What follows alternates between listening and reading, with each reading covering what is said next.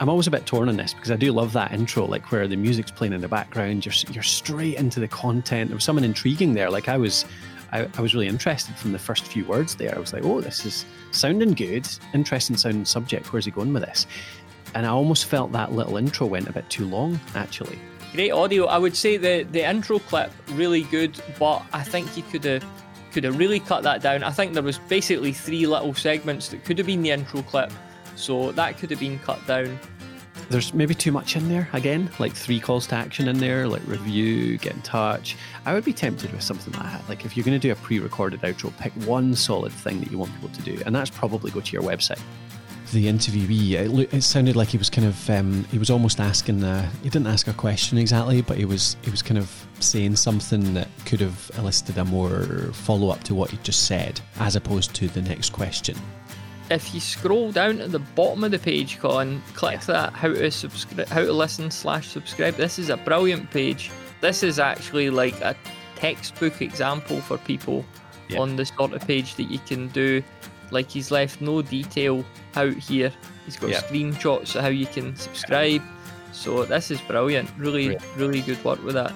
The thing you want to make sure you're doing then is when people hit your website, it needs to be really obvious what they do next. And right here on the front page, there's no like, there's nothing jumping out at me as to what do I do? I, I, like the intro clip, well, nicely produced. Uh, gives a good little um, tagline. You know, tells us what the show's about, what it's all about. But yeah, absolutely, we need we need to know what the what the actual episode is about. Right after that point, we need to go from that intro into, hey folks, lovely to see you here. Here's what we're talking about today. Here's the value you're going to get. Here's why you have to stick around.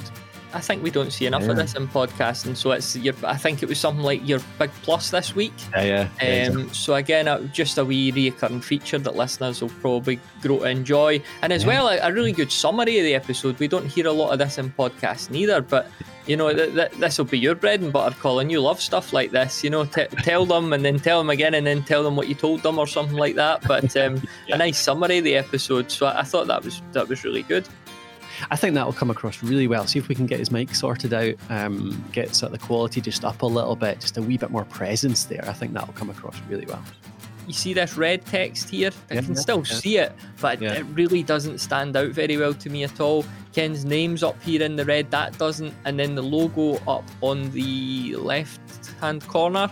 Um, especially the text under it isn't very clear for me at all maybe I, I would almost argue you should find a more concise way of saying who the show's for. It sounded like you were going into the types of people you speak to on the show in general. So that's maybe a more general intro, but uh, you're already gone on for maybe 10, 15 seconds about it there. So might want to make that a bit more concise as well.